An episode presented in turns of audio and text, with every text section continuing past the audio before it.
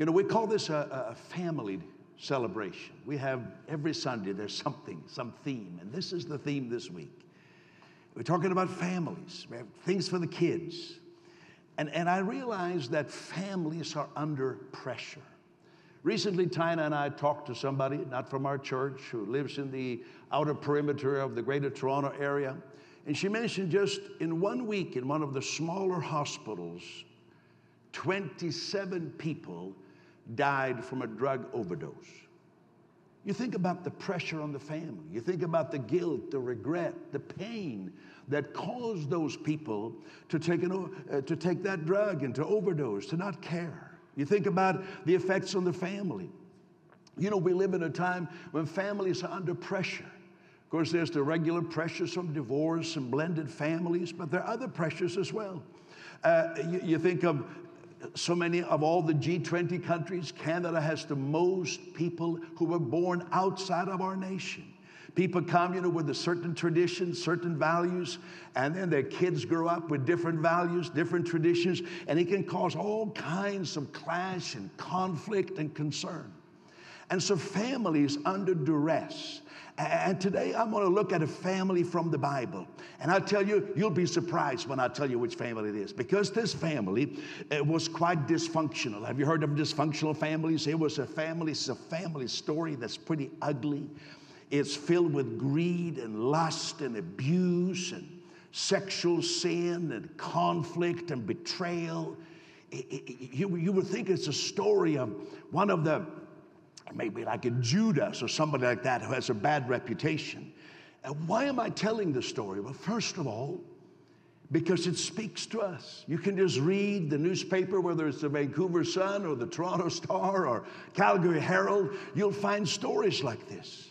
And, and this story I'm about to read to you, it, it's in all its ugliness. There's faith, there's hope, and there's love in that story. There's faith because even at the darkest moment, when everything looks really bad, God is still at work to accomplish His good purpose in that family. Then, then it's a story of hope. You know, the prophet said that for every person, God has a future and a hope for you. And then it's a story of love eh, of a love that is so great, God's love. And He says, nothing, not your worst, not your dumbest decision, not your smartest move. Nothing can separate you from the love of God in Christ Jesus. Now, so what family, what ancestry.com am I Googling here? It's the family tree, the natural lineage of Jesus Christ. Wow. Let's read this. Matthew chapter 1. I think you have the scripture coming up the genealogy of Jesus Christ. The son of David, the son of Abraham. Abraham begot Isaac, Isaac begot Jacob, you know. Jacob begot Judah and his brothers. And Judah, Judah is a key person here, begot Perez and Zerah, twins, by Tamar. Now, these two individuals, Judah and Tamar, it's quite a tangled web. See, you would think that in the genealogy of Jesus, you would just have real dignitaries. It would be like saints, real good people. But in fact, the truth is, there are some very shady, I'm not talking about you now, some questionable characters in the genealogy of Jesus. Why would that be? I think it's because God is saying no matter how impossible your situation is, nothing is impossible with God. That God is not, removed. okay, if you want to clap, go ahead. But, but I want to say this that God is not removed. God is not distant. God is a good God and God is involved. Look at Judah. His name means praise. You know, it's even a spiritual sounding name. And he knew a lot about God.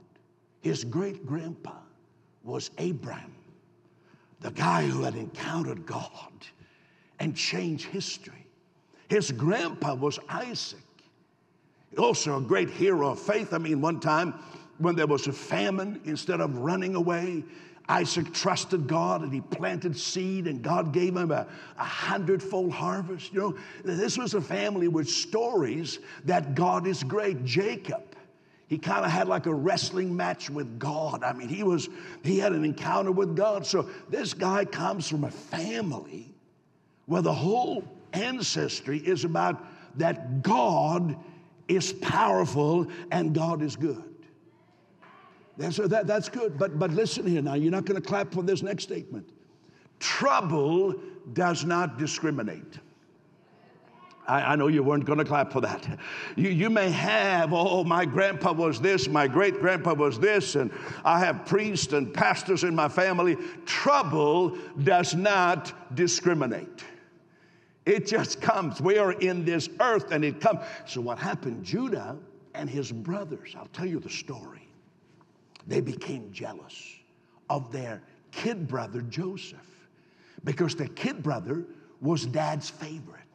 And they were so consumed with jealousy and envy that they plotted what to do. One of them said, Let's kill him. And, and Judah said, it was Judah who said this, let's not kill him, let's throw him in a pit. And then let's sell him as a slave. Then we kind of wash our hands of it. That's what they did. They sold their brother, Joseph. And, it was Judah who suggested it, this guy in Jesus' family tree and sold him for, for 20 shekels of silver. And uh, then they took a, a, an animal and they killed it and they, they put the blood of the animal on their brother's coat. And then they went to daddy and said, Look here, daddy, we think a wild animal killed little Joseph. You know, daddy, he's crying. He's crying. He, he, his favorite is gone. Can you imagine being Judah, having breakfast at home every morning? and you know that you lied to your father. This is, the, this is kind of the open family secret. Have you heard of family secrets? Everybody knows the reality except for daddy. And he's crying, Oh, my son has died. What a cruel death he faced. And they all know he's not dead. We sold him as a slave. You know, I don't think you'd feel too good if you were Judah. Hello? You kind of start feeling guilty. You know, conscience. Everybody has a conscience. And so Judah is thinking, I don't want to hang around this place. I want to leave. I want to make my own life. No wonder. Who wouldn't? Who would want to sit at the kitchen table with the one that you deceived? So it says, I'm reading from the Bible. At that time, Judah departed. And when he got to another country, he saw a certain Canaanite woman. Oh, she must have been pretty, don't you think? And he said, I want her. And he married her. Wow. That's how it happened, just like that. Love at first sight. Come on, somebody, have you, have you experienced that? Here they are. Here is the great great grandchild of Abraham, and he knows about God and all this, but his conscience is troubled. I don't want nothing to do with this. So he goes over here and finds a, a, a woman called Shua. Funny name, but that was her name. And she doesn't know nothing about God. It's just like the, in the Canadian context, you know, that happens. Because our, our country is in change. So, so families, sometimes somebody comes and then they, have, they were raised in church, they went to Sunday school, and they went to maybe even Christian school, and they kind of just, I'm going to do my own thing. And then they meet somebody else never heard of God, never heard of church, and the two get married, they fall in love. There's like a little bit of an attraction. Come on now. And you know what happens next? The babies start coming. Come on, turn to your neighbor and said, You knew that was going to happen. The babies start coming. And so here they are, kind of, you know, they're the physical attraction, and, and, and, and there's trouble brewing. So they have three sons. I'll just tell you the story. The first name, his name was Ur. The second one was Onan. And then Selah. Three boys. And there they are living their life. Years go by. Then their son gets old enough, he wants to get married. So he marries Tamar. Remember the woman in Jesus' genealogy? He marries Tamar. Are you with me so far? This would make a good Hollywood movie. I'm just giving the suggestion. I won't even charge for it. And so, so, so, so Tamar marries Ur. We don't know much about the marriage. All we read is Ur was wicked. Can you imagine being married to a wicked man? We don't know how he was wicked, but he was, he was wicked. Maybe he beat her. I, I don't know. And then he died. And they had no kids. And that's, you know, in, in, today's age, they would be like, wonderful. Oh, I got a new start. At the time when Tamar lived, that was like a disgrace. She was childless, she was the lowest on the social strata. You know, if you, if you were a widow and you were childless, like it was like you were like everybody else's slave.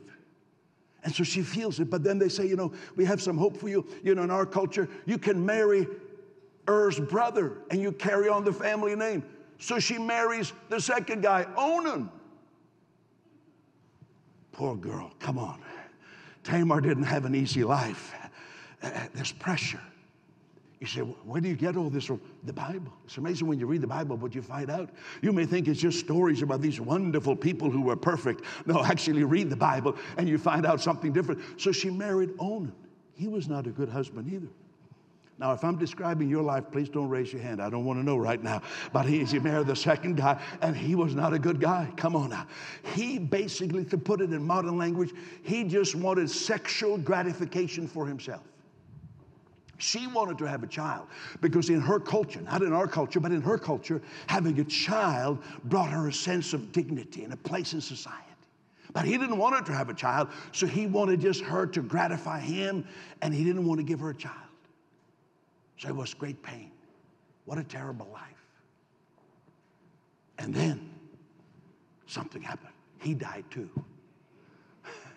I heard somebody say hallelujah, but I just, you know, we usually don't say hallelujah. He died, it's, it's all in the Bible. He died too. And then, and then Shua and Judah, remember the, her, her in-laws? They said, well, well, uh, don't worry, don't worry. Uh, uh because Selah, we have a third boy here, but he's kind of young. He's kind of too young to, so you just wait a few years and you can marry him. Oh, you think life is tough? You think family's under pressure? And let me hurry this story because it almost goes, it's going to get worse. Turn to your neighbor and say, if you think this is bad, it's going to get worse. And, so, so she doesn't get to marry Selah because she's too young and get a little older and says, we forgot what we said. So she's living this disillusioned life. This, uh, this life of everybody has lied to me. Everybody has fooled me. I, am everybody's fool. I'm like an idiot here. They promised me something and I'm getting nothing out of life. That's a, quite a story. And then Shua, her mother in law, dies. And guess what happened to great, Abraham's great great grandson? He goes a little crazy. And he starts to visit prostitutes it's all in the Bible. Amazing. You thought the Bible was such a sanitized book that just tell, you know, he, he went to prostitutes. And Tamar's thinking, well, I'm going to get even with this old jerk. Come on now. I'm going to, I'm, I'm going to, I want So she dresses up like a prostitute. You know, they were covered. And here comes her father in law, and he wants her. And then he says, I, I don't have money to pay for your services. Oh, she said, No problem. She said, I see there's a ring on your finger and your belt and your staff. I'll take those three as down payment. You can come back and pay me tomorrow. She was a smart girl, Tamar. And so what happens? I'm just telling you the Bible story. This could be, this could be like in the Toronto Sun. This is, could be a novel, a true, true life story. This could be on, the documentary channel. This could be in, on A&E. And so what happens is this he doesn't come back to pay. And she gets pregnant. How many know you can't hide a pregnancy forever? Come on, come on, some of you ladies. You know, you can't just hide it. I mean, you can cover it for a while. You know what a hypocrite this guy was, Judah? So she's pregnant with his child.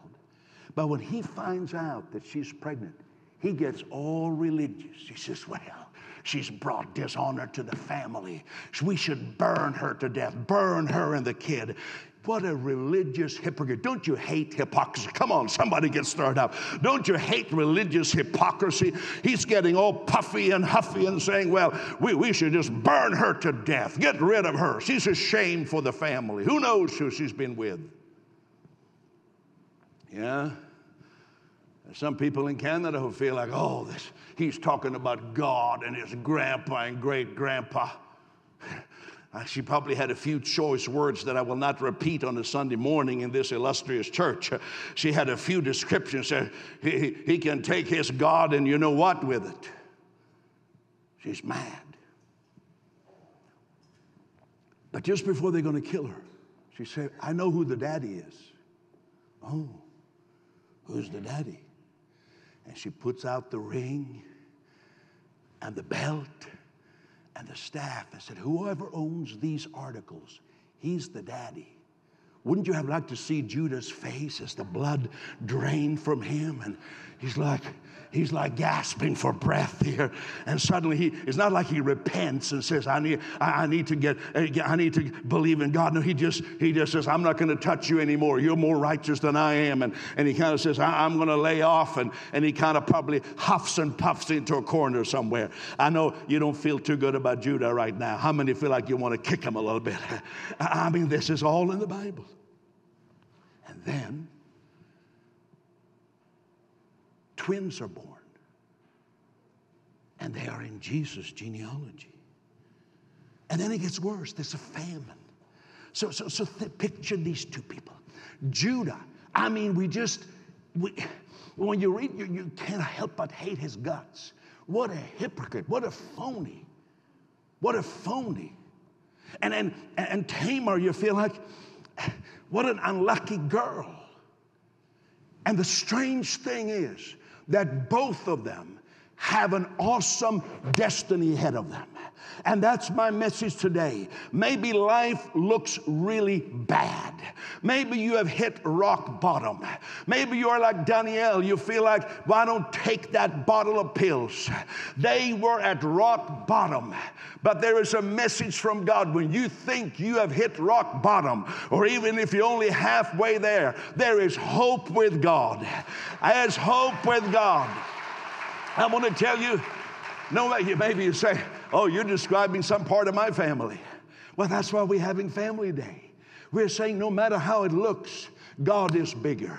God's love is bigger. God's grace is bigger. There's hope for you. There's hope for your family. There's hope for that person who you thought, well, they're not interested. They don't care about God. There is hope for everyone. And the moment of destiny is about to come. Maybe this morning is a moment of destiny. I pray that it is. Because of the famine, they all go back home to daddy's house, to Jacob's house. You know, years have gone by. I suppose Jacob has a little got over the fact that his son was killed. And they go back. And there's a person about to be introduced in their life again. The one that they sold as a slave, Joseph. And so, because Joseph suddenly, he's become prime minister in the nearby country of Egypt. And he's looking after the relief. There is food in Egypt. I don't have time to tell the story, but God was at work and God was working so that there would be enough food to feed everyone, including the people in Israel. And so they go to Egypt. And they don't realize when they go there, they're meeting their brother because he looks different. He's probably have Egyptian makeup on and Egyptian clothes and Egyptian hairstyle, and years have gone by. They don't even know who they are talking to, but he knows who they are. And they're so nervous because he begins to ask, What about your younger brother? He said, Oh, he died, he died, he died. He's the one that's there talking to them. So, you know what happens? They have a moment of self awareness. Everybody says self awareness. I'm reading to, from the Bible, Genesis 42. They say like this they're talking among themselves. They say, You know, we're truly guilty about our brother. We saw his anguish when he pleaded with us. We wouldn't listen. Ever this distress has come on us. It's like, you know what? Hey, I can't blame everybody else. We made some choices. We, we, we, and now they begin to interpret everything like God is mad at them. You know, this is what people do. God is not mad at you, by the way. No matter how stupid of a decision you have made, God loves you. God is not, but they think that. People think that. And so after their first trip to Egypt, you know, then Joseph, they don't know it's Joseph, he puts the money back in their bags. And so they think he's framing them. Oh, he's framing us. He's going to get us.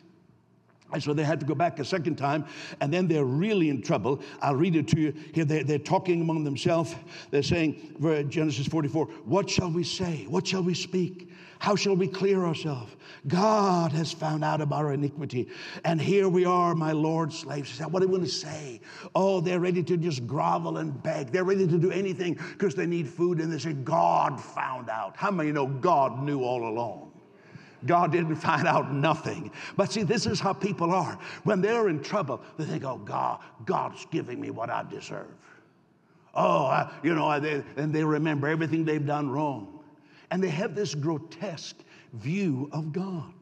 They have this wrong idea of God. Many people in our country have a strange view of God.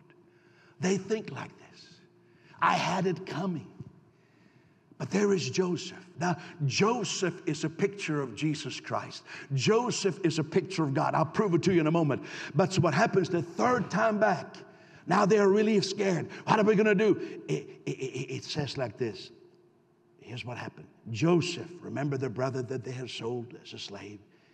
He could not restrain himself. He says, I can't hide anymore. So he cried out, Make everyone get out from me. So Joseph made himself known to his brothers, and he wept aloud.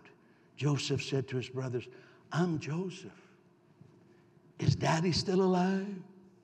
But his brothers couldn't answer, for they were afraid to be in his presence.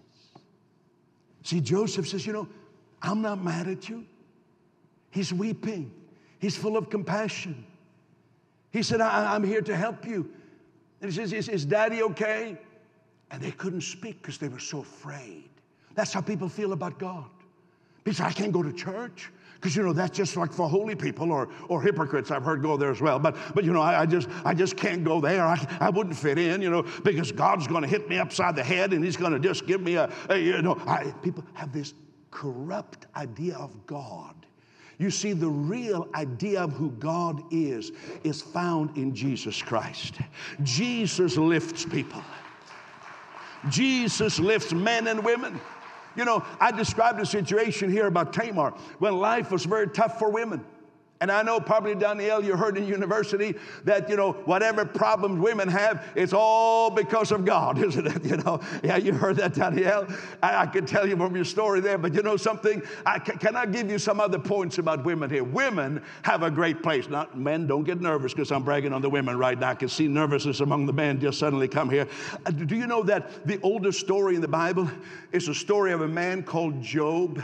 And after he received a miracle from God, he was so enlightened that he broke all the rules and laws of his culture. And he said, Whether you are a boy or a girl, man or woman in my family, everybody will inherit equally.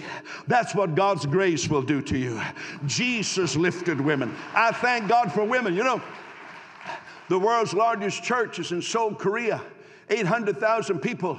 And pastor there, he's now retired, Yonggi Cho. He says the real secret, he said, people think we prayed a lot and we did that, but he said the real secret to our church growth was all the women. The men wouldn't take up the vision, but the women took it. Come on, ladies. So, so, oh, man, don't worry. There's a place for you men as well. But come on, let's give a hand for the women here. Paul says there's neither male nor female in Jesus Christ. And so, so, anyhow, I got off track there. Forgive me. So they're thinking, oh, we, oh, we're scared. And I said, You see, people can't believe how good God is. They just want to think God is mad at them. They, they can't believe it. They couldn't believe how good Joseph was. I said, Joseph is a famous picture of Jesus. Let me give you some similarities. Joseph was uniquely loved by his father. Jesus Christ was loved by his father, who said, This is my beloved son. Joseph had a robe of many colors. Remember the Broadway show in New York? The multicolored coat of Joseph? Jesus had a robe of great favor, and as many as touched the hem of his robe, they were healed. Joseph was betrayed for 20 silver coins. Jesus was betrayed for 30 silver coins. Joseph was thrown into the pit. Jesus, it says in the scripture, he went to hell to defeat evil and the devil and to give you eternal life. Oh, come on. Joseph suffered innocently. Jesus was betrayed by those who were closest to him. Joseph was supernaturally restored from the prison and from the pit to become the prime minister of Egypt. Joseph became Lord over all Egypt. Jesus is Lord of lords and King of kings. Joseph was full of compassion, he wept. Jesus is full of compassion. Joseph provided bread. Jesus is the bread of life. Oh, there are many similarities. Uh, Joseph became a savior to his brothers in a time of great trouble. Jesus is the savior of the world. He is your savior. And then something else. They thought that Joseph was their problem. That's what they thought. They were all convinced. How are we to deal with Joseph? Oh, he's out to get us. He's framing us. They thought that Joseph was their problem. And there's about a lot of people think in Canada, they think God is their problem. Everything has been turned upside down when God is the solution. Whatever you're going through, God says, I am bigger than your problem. And He didn't come and He didn't send Jesus Christ into the world to condemn you, to rub your nose in the dirt that you created for yourself, but He came to save you and to give you new life. And if any person is in Christ, that person is a new creation. So they became aware of self, they became aware of who God is as seen through Joseph. And then there was a, an awareness there's a new life, there's something better. I feel like I'm speaking to you today. There's something better for you. There's something better for you. It's not by accident that you're here in this auditorium today. You may think you came for the hamburgers and the hot dogs. You may think you came to win an iPad. You may think you whatever whatever the prices are, or some tickets to the Blue Jays. I don't know what the tickets are for. Maybe some other team. I don't know. But really, you came for new life. And as as we think of that scoundrel Judah, Everybody say scoundrel. I mean, you feel like kicking him. Hypocrite, you. Poor Tamar. Both of them. I know we would never give Judah another chance. We said, Tamar, oh, I'm going to give her a, a, a lift, but not Judah. But thank God you're not God. Yeah, there would be a lot of eliminations if we were God. So God gives new life to both of them. You know, on Jacob's deathbed, he prayed over his son Judah, this scoundrel, and he said, and I'm reading from Genesis 49 Judah, your brothers shall praise you, your father's children shall honor you. The scepter shall not depart from Judah until the Messiah, Shiloh, comes. He said, You're going to be in the Messiah's lineage. And so I say, You know what? Judah was the ultimate comeback kid. He came back from absolute hypocrisy, degradation. What a foul individual, but he rose and he became a winner. There is hope for the family. And then Tamar, she, you, you could say like this Judah came back home. Tamar found a new home. She found a new destiny, something beyond her wildest imagination that she would be included in the lineage of a Messiah she hadn't even heard about when she was a little girl. She would, and see, that's our message. That's the message of Jesus Christ, that there's no limitation. Christians don't own Jesus. Muslims don't own Jesus. Hindus don't own Jesus. Nobody owns Jesus. Pentecostals, by the way, in case you wondered, don't own Jesus. No, no. Come on, Andy. Aren't you glad that Jesus is for the whole world? Yeah, that's right. That's right. You see, John the Baptist, the great prophet, said when he saw Jesus, He is the Lamb of God who take away the sins of who? The world. And Paul said that God was in Jesus Christ at the cross, reconciling who? The world to himself, not counting the world's trespasses. That's why you come to this church and you hear Pastor Nathan and me preach, we're not going to try to count all your sins. Our services will be too long if we did that. Just kidding. Come on now. Eh, you know, we're not going to try to count your sins because it says God doesn't count your sins. He put your sins away. And John said that when Jesus died on the cross, it was not just for our sins, but for the sins of the whole world. Wow. That means you're included.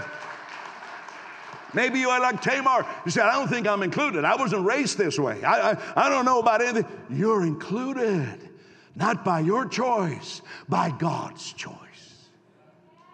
So, what did they do? They just accepted the grace and the opportunity. They came to realize Joseph doesn't have a grudge, he has no axe to grind. It's about time people in Canada begin to realize that God has no axe to grind with you. If there's anybody you don't need to be afraid of, it's God. I say sometimes for fear of repetition, if nobody wants to talk to you because you're so bad, bad, bad, bad, bad, nobody wants to talk. Not even your mother wants to have you over for coffee. How many know that would be bad? But even if it got that bad, your Heavenly Father his arms are outstretched to you. And he says, Come on home. Come on home. You belong. You're not an outsider. You're one of my family. You're welcome. You're welcome. Come, come to Jesus. You, you, you see, you see, Judah and his brothers, they wanted to beat themselves up. They wanted to punish themselves. They thought we got to grovel, we got to beg, we, we got to just he, he wants to kill us. But God doesn't want to punish you. The truth is, people are good enough at punishing themselves. Maybe you've been punishing yourself, beating yourself up. If I only hadn't, if I made a different choice back then. But I would say, stop punishing yourself and accept, accept what? Accept that you are accepted accept your acceptance. Stop saying, no, no, I got, no, accept that you are accepted by God in Christ Jesus. You, you, you see, whatever happened, whatever they did. It, I'm not trying to whitewash that. I'm not trying to say that was okay. Whatever happened, happened. But the truth of the good news is that whatever happened, there is a new beginning for you. There is a destiny. There is hope for everyone and for every family. Oh, this